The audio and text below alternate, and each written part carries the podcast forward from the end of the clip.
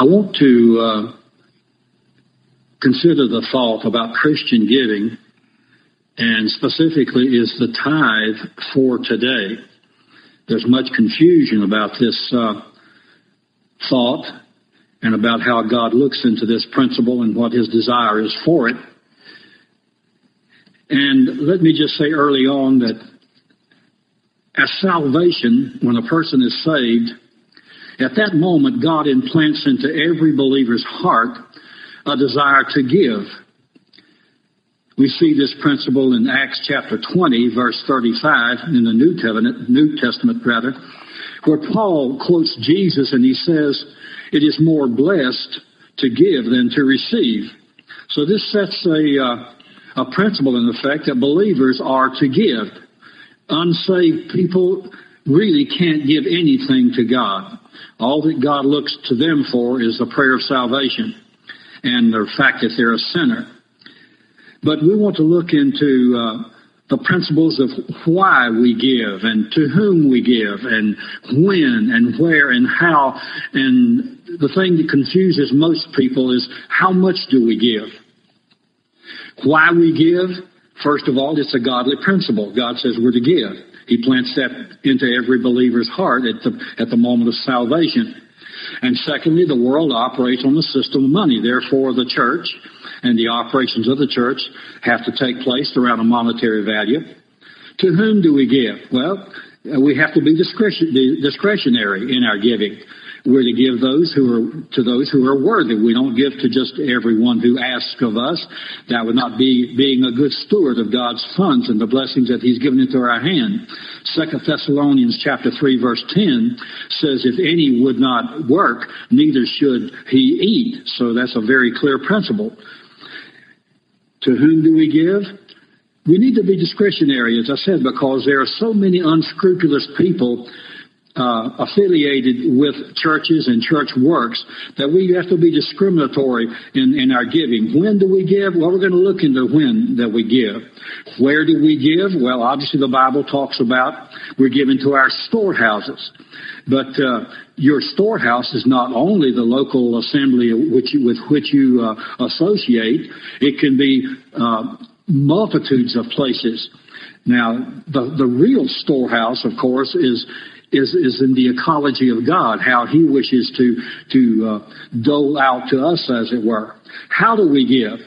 Uh, we're going to be covering that. And as I said, the foundational teaching is how much do we give? Uh, this is the big question, and uh, the, basically the reason for this teaching. To develop this thought and lead into it, uh, I'd like to give a, some background as we lead into it, which I think will help clear and maybe give a foundation for it. In Genesis 1 1, it says, In the beginning, God created the heavens, singular, uh, that's the atmosphere around the earth, and the earth is, uh, is singular again. It's the earth on which we live. So we know that the principle is going to be in the Bible is going to be are going to be dealing primarily with what happens on this earth. Although the the whole universe comes into play, and and ta- it's talked about in many places. But basically, the Bible is dealing with this earth, the habitation of it, and the operation of His people and God's plan for it.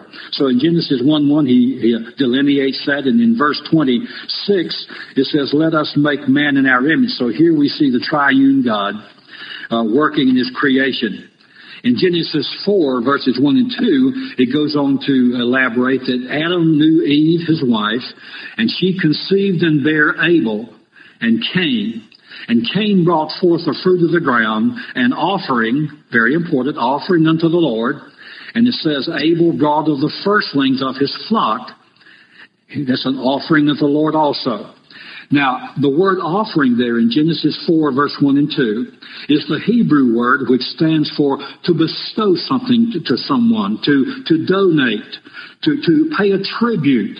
And I know these may be a little foreign terms when you think about this in, in our relationship to God, but we'll develop this. It stands for an offering is, is a token. It's a token. Uh, of our love and our thanksgiving and our gratitude. And all of these are given to the Lord. God then begins to separate a people unto himself for his name's sake. You'll see that theme run throughout the whole of the Bible, that he's separating for his name's sake. He's bringing people under his name's sake. In Genesis 13, 14, it says, The Lord said unto Abram, of course we know this will later be Abraham when his, his name is changed, and Abraham here is a type of God the Father. And it says, uh, after Lot was separated. Now, Lot in this particular instance is a type of our flesh that has to be cut away and separated before the move of God can flow fully into our life. And it says, God says to Abram, lift up now your eyes and the land which thou seest, to thee will I give it and to thy seed forever. Again, God is establishing a principle. So here God follows a plan uh, of him being the first to give to us. Now, we, this is a very, very important uh, point that we need to get into our understanding. It's not that we move toward God and then He reacts. God always moves toward His creation, and then as we respond to Him, we act toward Him, and then He responds to us. But God is always the initiator. He is always the blessor.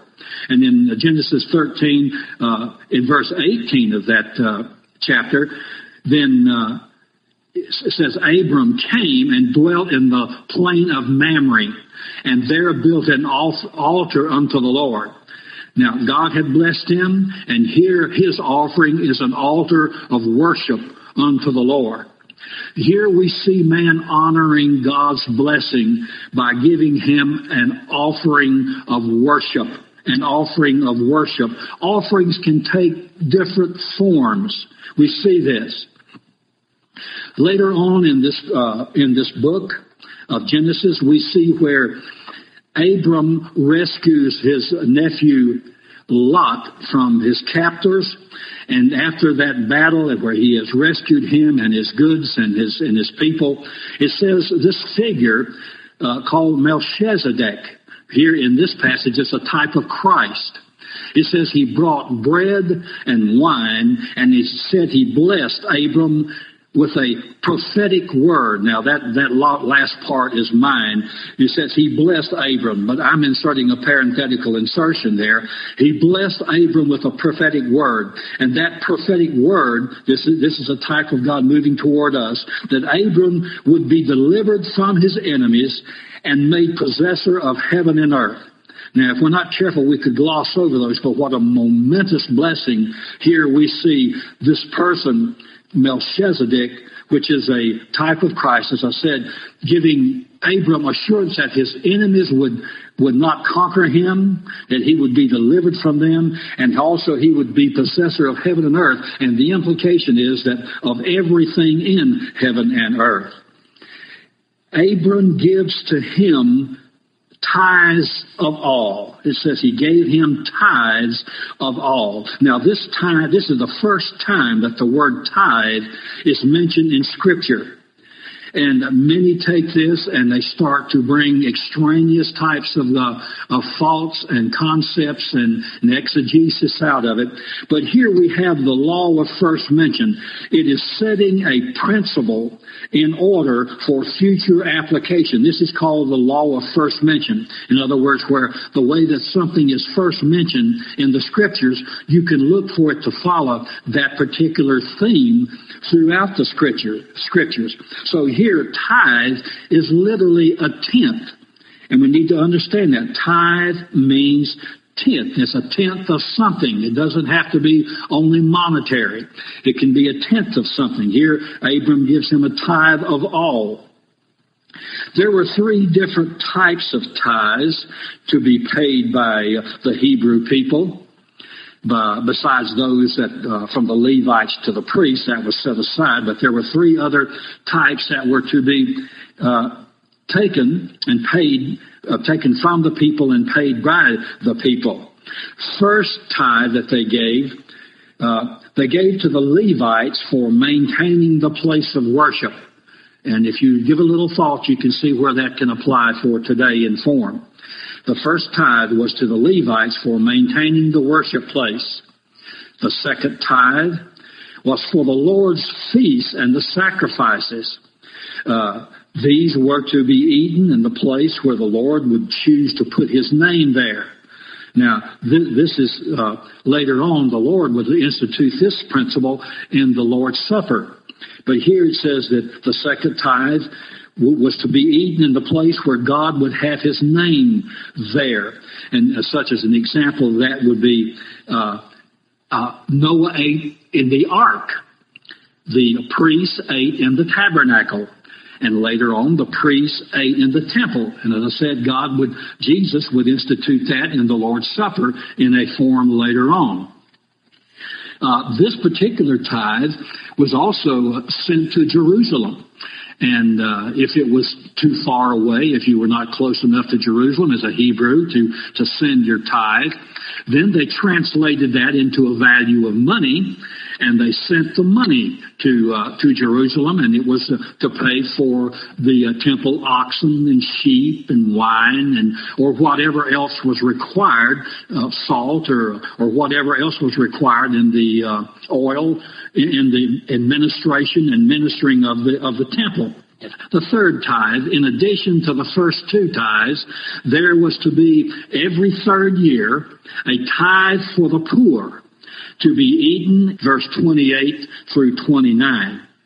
Now these tithes were still in effect when Jesus was born and through his first advent or through the incarnation. Uh, he, he, clearly mentioned these in many, many places, and the Jews were still uh, adhering to this, and they were still practicing this uh, at that time. Of course, they would carry that on even after uh, he had been crucified. In Luke 18, chapter 18, verse 9 through 14, Jesus tells a parable here, and he's speaking specifically to the Pharisees.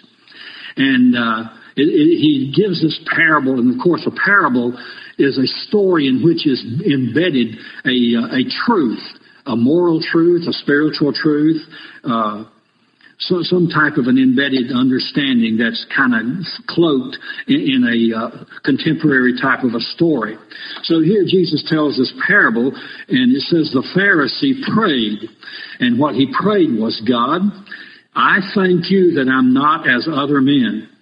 Now, immediately something starts to sound a little fishy to us. In other words, something starts to smell a little strange and uh, when people take this attitude, so immediately we're we're seeing a a separation here of, of fault. So he says, I thank you that I'm not as other men. I'm not an extortioner. I'm not unjust, an adulterer, or this publican. And then he singles out a person, a publican, which was a tax collector. And he goes on to say in this parable, Jesus is giving this. He says that the Pharisee prayed, I fast twice a week. I give tithes of all that I possess. Now, we can see here also that just giving in and of itself is nothing. It can be counterproductive as a matter of fact. It has to be done under principles and it has to be done with rules and it has to be done under the right mindset and the right heart set. And then Jesus goes on with this parable and he shows a contrast between the Pharisee and, and the publican. Uh, that was probably, it doesn't say that, but most probably the one that the uh, Pharisee in the story would have been indicating. Uh, the one of the Pharisee that said that he was not like or like this publican. So the publican then shows the contrast. And he prayed, and he says that he would not so much as lift up his eyes unto heaven. Now that's humility. That's, that's abject, searching deep in the heart, uh, revelation, judging oneself and realizing who we are in relationship to a Jehovah, uh, holy God. He says he was not so much as lift up his eyes unto heaven. And he says, and he smote his breast. That was an indication in that day of, of abject uh, uh, despair and, and, and degradation of, of a person and they're, they're bruised inside. And then he would say, and he said, Jesus said, the publican said, God be merciful to me a sinner. Until we can come to this type of, uh, of an evaluation of our innermost self, there's very little that God can do for us. As long as we try to stand in our own righteousness, there's really nothing we can give for God, give to God, or do for God. It's all self-righteousness, and Jesus would later say that that's as uh, filthy rags. In Luke chapter 11, verse 42, here again Jesus is speaking, and he addresses the Pharisee. Now, remember, or not remember, but look, Jesus is the primary problem in Jesus' incarnation was with the religiosity of his day, with the religious leadership, with their mores and their traditions, which he would say has separated them from the, from the love and the workings of God. So they were they were mainly his battlefield and his uh, and his uh, uh, antagonist and protagonist in, in the in the warfare of his incarnation. So in Luke, Luke eleven forty two, Jesus says, "Woe unto you Pharisees," and I think I could probably say parenthetically, religious in your heart if you're just religious. For ye tithe mint and rue. Now, rue was just simply uh, a plant which leaves were used for medicinal medical purposes. He says, and all manner of herbs and pass over judgment, which is justice, and that's the, the Hebrew word for, or Greek word rather, for, for justice is judgment. And the love of God. He says, you pass over these things and the love of God. And he goes on to elaborate. He says, these ought you to have done. So he says you should have done all these. You should have tithed all these things. But remember, he was speaking to Hebrews. He was speaking to Israel, the people of Israel. And he says, and not leave the other undone. So if you, if you look at reciprocals, you can look at all of those and there's a reciprocal to it. He says you shouldn't have left the other undone. You should have done this, but you should not have left the other undone. So you, you can really meditate on that. That'll be a good meditating uh, point for you at some point. Uh, this scripture is showing that in giving, for the wrong reason and the wrong way, can put a person under worse situations than they were before it, before they tried to do that. It can put a person under the law. And so many of the of the people in the body of Christ today are in bondage and they're under the law and and this is exactly what this type of attitude that that uh, Jesus was condemning the Pharisees for is that he's saying that you're you're under law and uh, and you're under bondages and God, God doesn't want us to be under the law. He doesn't want us to be in bondage. Bondage will put fetters and chains upon you that that that are hard, difficult to be broken, and there are those around who will try to do that to you. And if you're not careful, even your own mind and your own heart will try to do that because in many cases we want to find, we want to try to find that we have something to do with God's processes. When, as I said earlier, everything that we have first is initiated by God. We respond to that, and then God responds to our response with a response, and then we respond to His response, infinitum, and the process goes on, and the blessings flow as we yield with the Holy Spirit. So in Romans chapter 6 verse 14, uh, uh, Paul here is writing the heart of God and he says sin or this law and this bondage, sin will not have dominion over you. It says, for you are not under the law, but you're under grace. If, if the body of Christ could ever really in their spirit person, spirit man, see that truth, it, would liberate them far beyond what they could ever uh, hope to understand. Your sin won't have dominion over you, for you're not under the law, you're under grace. After the cross of Christ, we need to remember there's not one word about the giving of a tithe for the body of Christ. Now, we are part of, a, of the church, but the church has been around ever since there was people. Adam and Eve comprised the church, for church is simply nothing but the word for would be ecclesia to us, but it just simply means a group of people who are called out. So God has always had a group of people who were called out. But within the church of his, uh, totality in its working and, and, working out, which is yet in process and will be in process uh, for a goodly amount of time to come. Embedded within that is the body of Christ. And as I'm speaking this, we are part of the body of Christ. And of course, in the body of Christ, we're part of the church, which is the bigger thing, but the body of Christ is unique to itself. And there's not one word in the scripture which uh, talks about a tithe being for the body of Christ. There's a little bit in, in Hebrews, but there again, that's not applying specifically to the body of Christ. It's more or less to the church in its total entity. And of course, the Jews in the book of Hebrews was written to the Hebrew people. It clearly says that. So uh, that that would be part of the body of Christ. It falls within that framework of the quote unquote church to which it applies. In Matthew chapter 22 verse 37 and 38, we see what Jesus is going to call the greatest commandment. And here he says, and I'm quoting, Thou shalt love the Lord thy God with all thy heart and with all thy soul and with all thy mind. This is the first and greatest commandment. Didn't say one word about giving of anything uh, material value, monetary value, any of that was not included in that. It all dealt with that which was inside. And Jesus, that's why Jesus would say, it's not the things that go into a person, it's what comes out that defiles a person. So the greatest work and the first work that God ever starts doing as an individual is from the inside out. He gets us saved from the inside, and then that translates into actions that are manifest in the outside. This is a very, very important.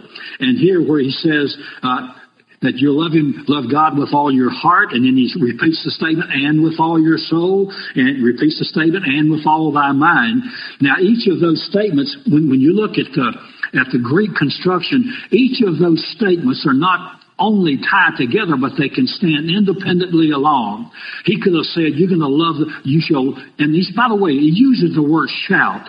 That's the strongest word that the Holy Spirit could use in this, and God uh, went to the to the writer of Matthew, who actually was quoting uh, was quoting Jesus, and has been guided in his pen by the Holy Spirit. Each of those statements could alone, could have stood alone. He could have said, thou shalt love the Lord thy God with all thy heart. And he could have stopped there and the, and the thought would have been complete and all the rest of it would have been included. And he says, and with all thy soul. The soul is where your, your, uh, you make the decisions. It's where your will comes into play. And it says, with all of your mind. In other words, your thinking has to be right. And it says this is the first and greatest commandment. Very significant. Inside purging, inside uh, definition, inside evaluation of, of, our own self. When we look at the, the, the Old Testament and we look at the New Testament in light of of Christian giving, in the Old Testament, we do. We see the tithe. But let me just go back and say right here that the principle of giving, as I said early on, runs throughout the Bible. It's a principle that God set in place early on in the Bible in the natural form and in his creation form. And then that's the first thing, as I said, that he does in the Christian heart. At salvation, the very first thing that we want to do and a desire to do should be to give, to share the gospel, to give of our substance, to give of our time and our talents unto the Lord, and then he multiplies those to our credit. So in the Old Testament, tithing was a part of that. Certainly it was. They gave to the temple for the maintenance of the temple. They gave to the temple for the upkeep. They gave for the for the increments uh, uh, that were to be used in the temple. They gave to the priests who uh, did priestly work. Now, all of these have their type in the new covenant. They gave in the old covenant under tithe. They gave to the needy. And they gave to for the sacrificial animals which were used in the uh, in the temple. But each of those, when we come into the new covenant, which did not do away with the old, and this, this by the way, this is an, a very important principle that from the time God purpose to create man and to the very point and even on into the ages to come, uh, God sets this principle in place that he's going to give to man, to his creation. So each of these have their carryover and none of this was lost when you come through the cross into Christ, which is the way that every person must come to God because Jesus, who was God in the flesh and he couldn't lie, he says that no man can come to me except the Father draw him. He doesn't say any other person, any other entity, any other uh, organization, any other embedded organization, anything within that organization. He says, except by me. And of course, he would later say that it's the Holy Spirit who tells us about Jesus and the Godhead and the Word of God if, if people, for those who've never heard the name Jesus, then they, they in, intuitively know about the Word of God and they know about the Father and they know about the Son, not by definition, but by what they see around them. So we see all of this brought forth into the new covenant and, every, and none of that is lost. All of it comes through the cross and through Jesus into the new covenant. So we see in the temple, do we, do we have that uh, in, in process? Absolutely. In new covenant, God does a new and expanded thing. He didn't do away with the old. He just expands that. For in 1 Corinthians 3.16, the Holy Spirit writes through Paul and he tells us that you, now you can put your name in there. You are the temple of, of God and the Spirit of God dwells in you. Now this again, is one of those truths that we can read over so quickly. And if we do that, we're going to miss one of the great truths of the Bible. The fact that inside of a believer dwells the eternal God in, in active form and intuitiveness and in and understanding and, and counsel and wisdom. He's alive within the believer. He's alive within the believer. And that's not true for the unbeliever. The unbeliever is dead in trespasses and sins. But if you will realize that you are the temple of God, then you'll want to take care of the temple. There's things that you'll want to weed out of putting into your body that aren't, that is not, uh, proper to put into the temple of God. There's things that will not come out of your mouth or out of your mind or out of your heart that are not pleasing to God. We'll start cleaning up these things. And we'll allow the, well, actually, let me rephrase, rephrase that. You don't clean them up. You surrender to God, and then God starts cleaning these things. You, can, you and I can't do it in our own strength, but through Him, we can do all things. I, I, can do all things through Christ, which strengtheneth me. So we, we need to take care of our temple. We need to be care of, of how much we put into it. We need to put the right amount. We need to give it enough rest. We need to maintain it with cleanliness and, and, and, and proper living and, and proper relationships and proper attitude. In the New Testament, it, it, says that in the Old Testament, all, you had to go to the place where the priest was. The, you had to go to the uh, tabernacle or to the temple. But it says in the New Covenant, you are a priest. God has made you a priest. Therefore, you can receive giving from God. You see how God brings this principle in? We, they took them to the priest in the old, but here People will be bringing goods to you. God will be bringing things to you for your use. So you are a priest and you can receive these things. Uh, one of the hardest things that many people have, and personally in my own life, one of the hardest things I had to learn was to be able to receive from, I could give, I could give with a pretty easily, but receiving from somebody, and of course it was a pride situation, but there's times that God wants to just bless you through other people. And even if you're a person of means, when God sends somebody across your path and they want to bless you, you receive that. You thank them cordially and you bless them in the Lord, but then you turn around in your heart of hearts and you say, God, I thank you for this blessing through this individual or through this circumstance. Not only are you made a priest in the new covenant, but in the old covenant they had kings. In the new covenant it says you are a king. Again, if you'll realize your kingship, kings make decisions. They rule. They set principles in order that can't be violated without penalty. In the old covenant, they used multitudes of lambs and bullocks and goats and pigeons and, and other things, breads and barleys and grains to, and oils to do their, their sacrifices. It tells us in the new covenant that Jesus was the lamb. Remember when John the Baptist looked up and lifted up his eyes and seeing Jesus coming, he said, behold the Lamb of God. He, he, he was just not t- talking about a tender-hearted person. He was saying, you see that person right there? He is the embodiment of all the lambs and the sheep and the goats and the bullocks and, and all the other sacrifices of the old covenant. Things are changing. Um, that's my words.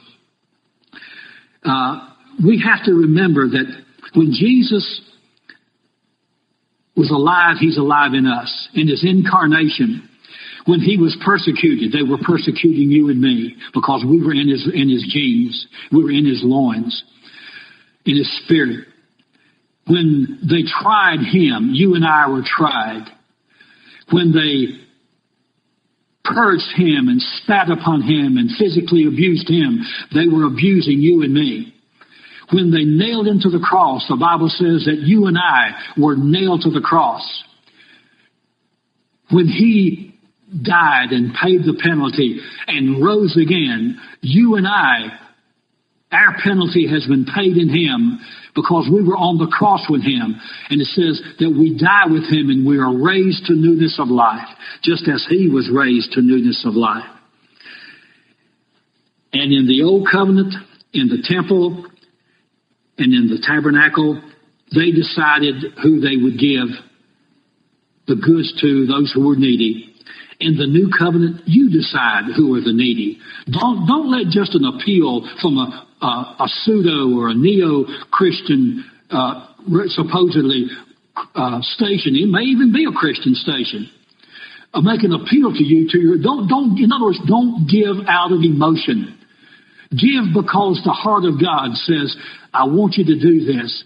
They're giving, and then you decide who are needy. You make that decision. God leaves that up to you. Now, if you want him to, he'll, he'll prompt you and he'll say, well, you know, what are worthy and what are not. He'll give you that impetus to understand and to perceive spiritually what is a worthy cause. And, you know, you, you can't give to every worthy cause. Nobody has that kind of money. Nobody has that kind of good. So you have to be discretionary. There's times that you will find yourself giving to the beggar on the street because God says, or do you have a witness that, that this would be a good ministry gift? There's others you can walk right by with their hand out. And you can do the same principle in the church. Don't give to every handout that's in the church. There, there are, are, people in the church that you should not give to. There are causes that you're not called to give to. You can't, you can't meet every need. Others you can, but you, you decide that. In the New Testament, you need to understand we give to God. We're not giving to the need. We're not responding to an, uh, uh, uh, a need on TV or to a, uh, an appeal in some form, even in our local churches. Uh, we're not only to respond to those in totality, everything. You need to remember, we, we give to God. Uh, we give to Him for praise. We give to Him for thanksgiving. We give to Him for worship. And we do not give to appease God or to incur, incur more favor from God. There's nothing that you can do or not do that God would make you, uh, would love you any less, that would make God love you any more or cause Him to love you any less. He's going to love you without qualifications, no matter what you do. But of course, our actions will incur the blessings of God. And another thing we don't give out of, we don't give because of a law.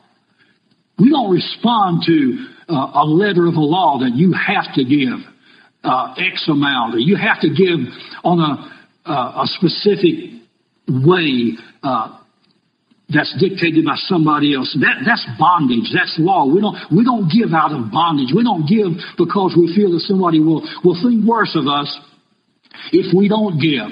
Or that we'll, we'll, we'll be looked on with, uh, with kind of a jaundiced eye in our local church or our local assembly if we don't give that they'll think worse of us or knowing that the pastor may be going over the, the giving accounts. Most churches call them a tithing account. Uh, they actually, as you can understand, have a problem with that. And, and a lot of people feel in bondage if they don't give 10% or 15% or 20% or, or they're not there every time the church doors open or they're not there at every appeal or, or every time that somebody, uh, comes to them and says something and, and if they don't respond then, then the story's going to be spread that they're not a good Christian and they're not walking in the fellowship. That's bondage. That's bondage. Get free of that. We're not under law or bondage. We're under grace.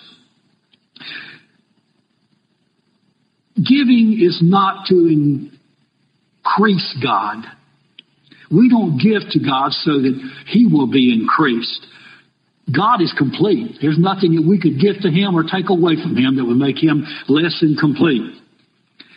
We give to God, but as we do that, it's with a divine understanding that God is going to bless that and I am going to be increased. Now we don't give from a selfish motive that God is honor bound to give us. Now, this is, this is a very important teaching that's out there in so many forms, and it's widespread in this bondage and this law. And they say to many, many people, you know, uh, you, you give X amount and God will, will do this, and if you're not giving to God, then you're underneath a curse. And they quote Malachi chapter 3 to, to establish that point. Well, that's not, it's not applicable for the church. It's not for the church today. Don't let people put to, you underneath bondage. We give to God, yes, out of love and appreciation, and we, we know that when we do that, God is going to increase us because we're adhering to His principle, not the letter of that principle, not the law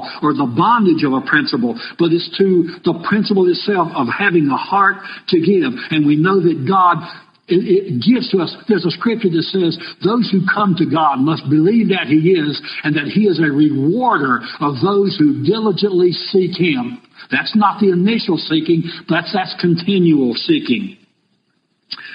The first two uh, considerations for giving uh, to the New Testament saints, there are two.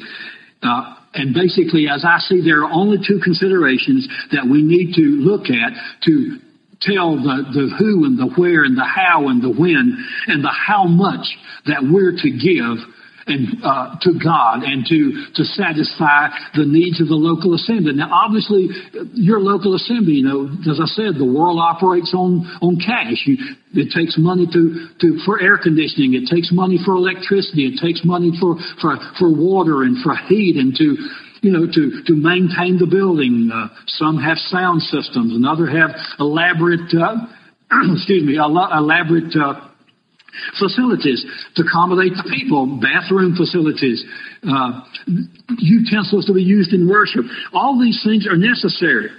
Uh, but in, in our thoughts about taking care of those, and we should take care of those, we ought to support our local assembly. But that's not the only place that we should support. Let God choose that. And in doing that, these are, there are two considerations that I want to give to you for, for your consideration. First thing, Look at 1 Corinthians chapter 16 verse 1. And here Paul starts to lay out Christian giving. Uh, the body of Christ giving, how we should approach our giving. It says, now this is Paul writing, but he's being unctioned by the Holy Spirit to where actually the Holy Spirit is, is, is forming words in his mind and Paul is putting them down.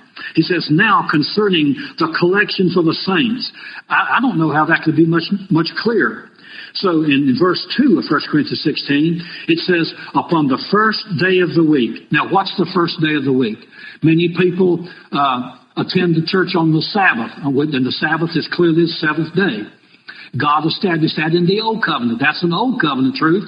But in the new covenant, if you want to, if you want to attend on the seventh day, that's okay. If you want to attend on Monday or Tuesday or Wednesday or Thursday or Friday, uh, that's fine. Also, Bible says don't let people judge in the in the days.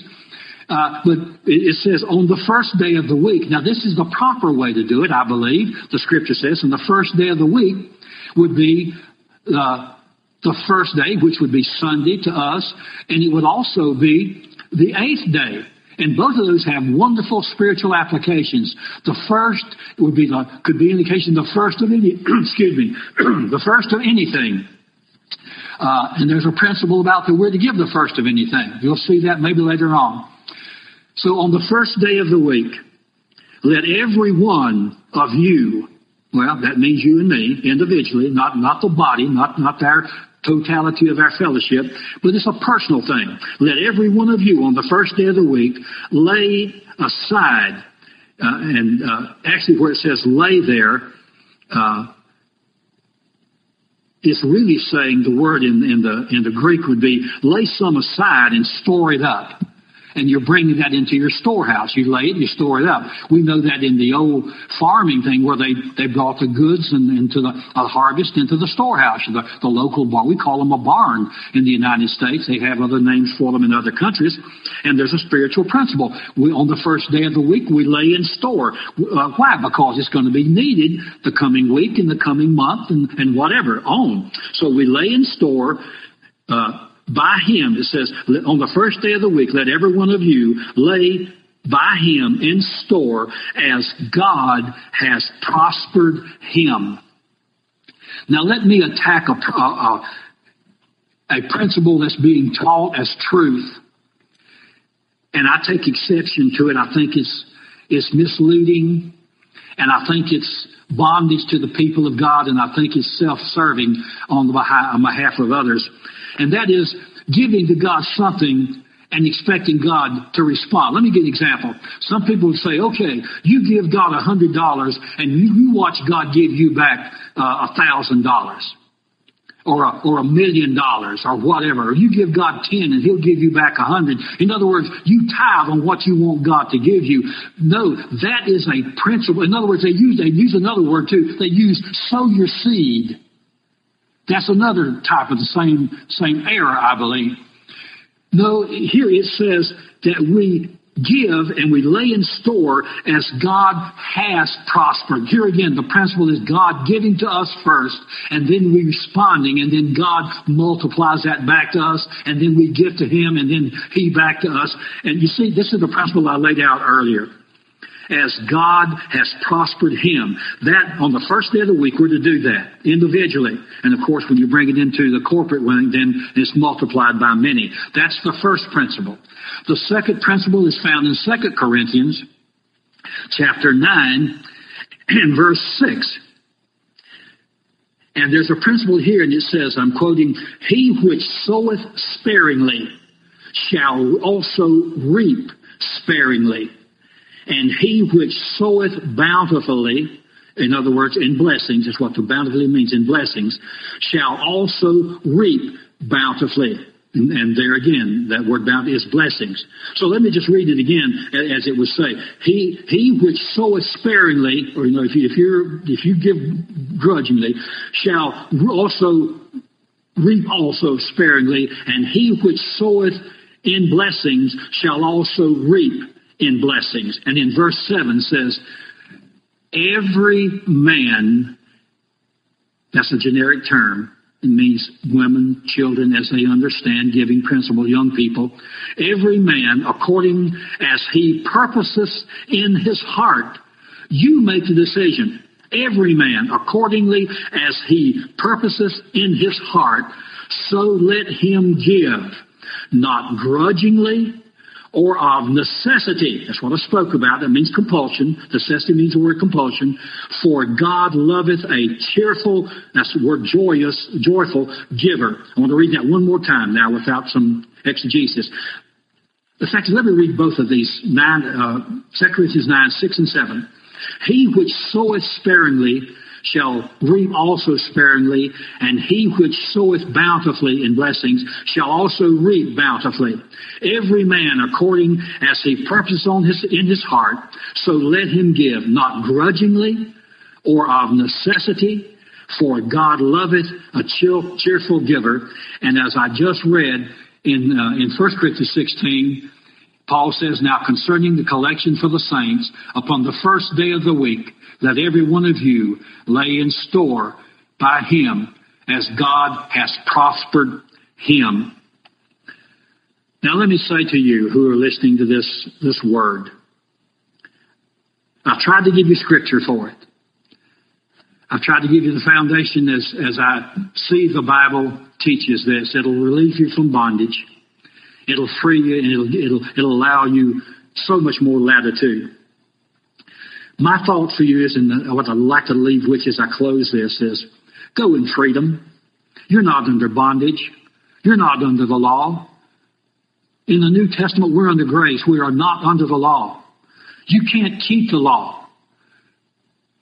Only Jesus kept the law. Man can't keep it. It's too, uh, it's, it's a schoolmaster to bring us to Him.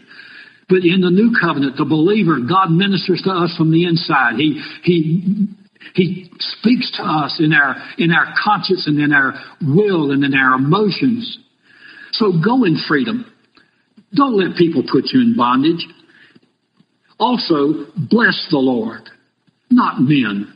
When you, when you give, even though you may giving, be giving to a person or to an individual or to a cause, give it as unto the Lord, not to men. Bless God with all of that. And then in Deuteronomy chapter 28, and I realize that's back in the Old Covenant, but there are scriptures, as I said in, in the New Covenant, that says God's a rewarder of those who seek Him. In Deuteronomy 20, 28, if you want to look at that, it'll talk about the blessing shall come upon you. Now clearly that's being spoken to of Israel. But everything that you see there, God's not going to do less for you and me in the new covenant that He did for them.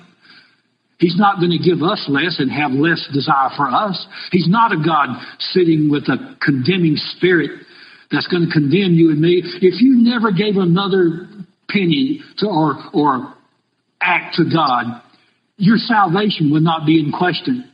Your rewards would be, but not your salvation. I'm leaving you with this scripture, which is found in Galatians chapter 5, verse 1. Stand fast, therefore, in the liberty wherewith Christ hath made us free. And be not entangled again with the yoke of bondage. My friend and fellow Christian, you're free. Don't go back to the beggarly way putting yourself back in bondage and, and, and a yoke that goes along with it. Men will put that upon you and you'll even put that upon yourself. Hopefully you'll listen to this teaching a couple of, a couple of three times until it gets down into your spirit. And when it does, I guarantee you this, your life will never, ever be the same. You're not going to want to give less to God.